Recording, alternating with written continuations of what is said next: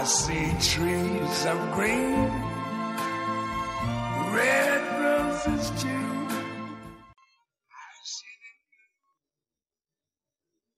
大家好，这里是陈说新财富。没有替代，唯有意外。曾经，电视机的事业蒸蒸日上，无数个生产线正在准备上线。他不知道，他已经开始失败。生产者们在为电视机每天增大的尺寸兴奋的时候，事实上，并不是说用液晶屏代替了显像管电视就是胜利。有一个叫苹果又不出售水果的电脑公司，它从没有要去替代无数大型门户网站，只是智能手机出现后，长在智能手机上的应用。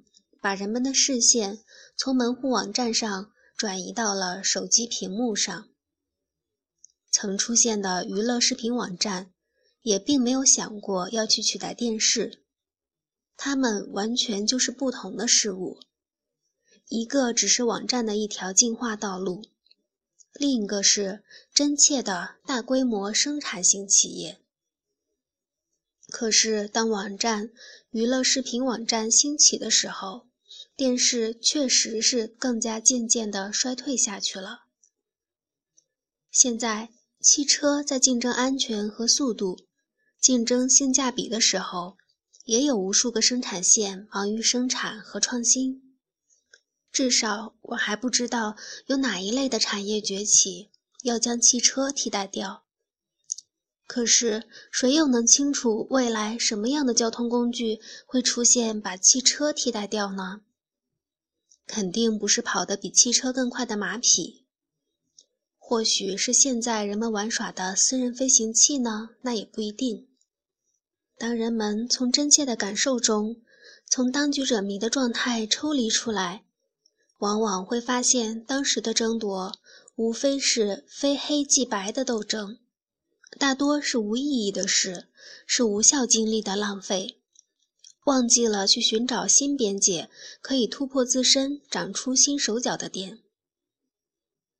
半导体公司纠结于形体大小、外观设计的时候，智能手机的出现，顺便也把广播台给打成重伤。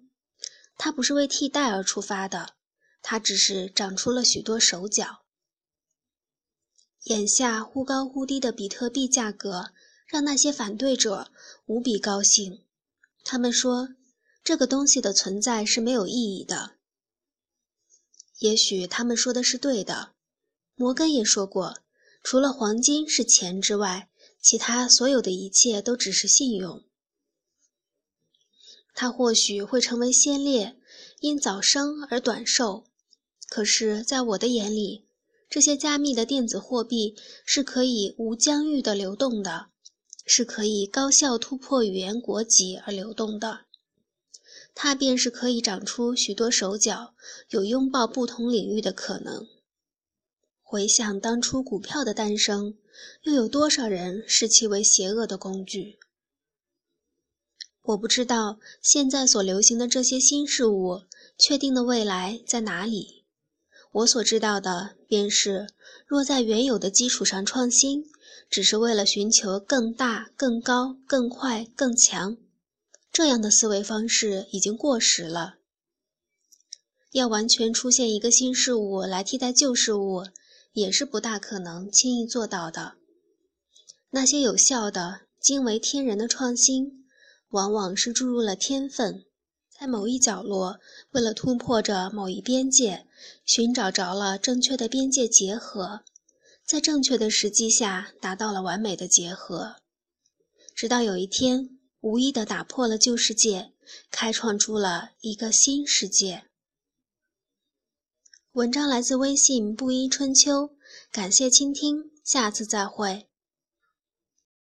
of so pretty in the sky are also on the faces of people going by. I see friends shaking hands.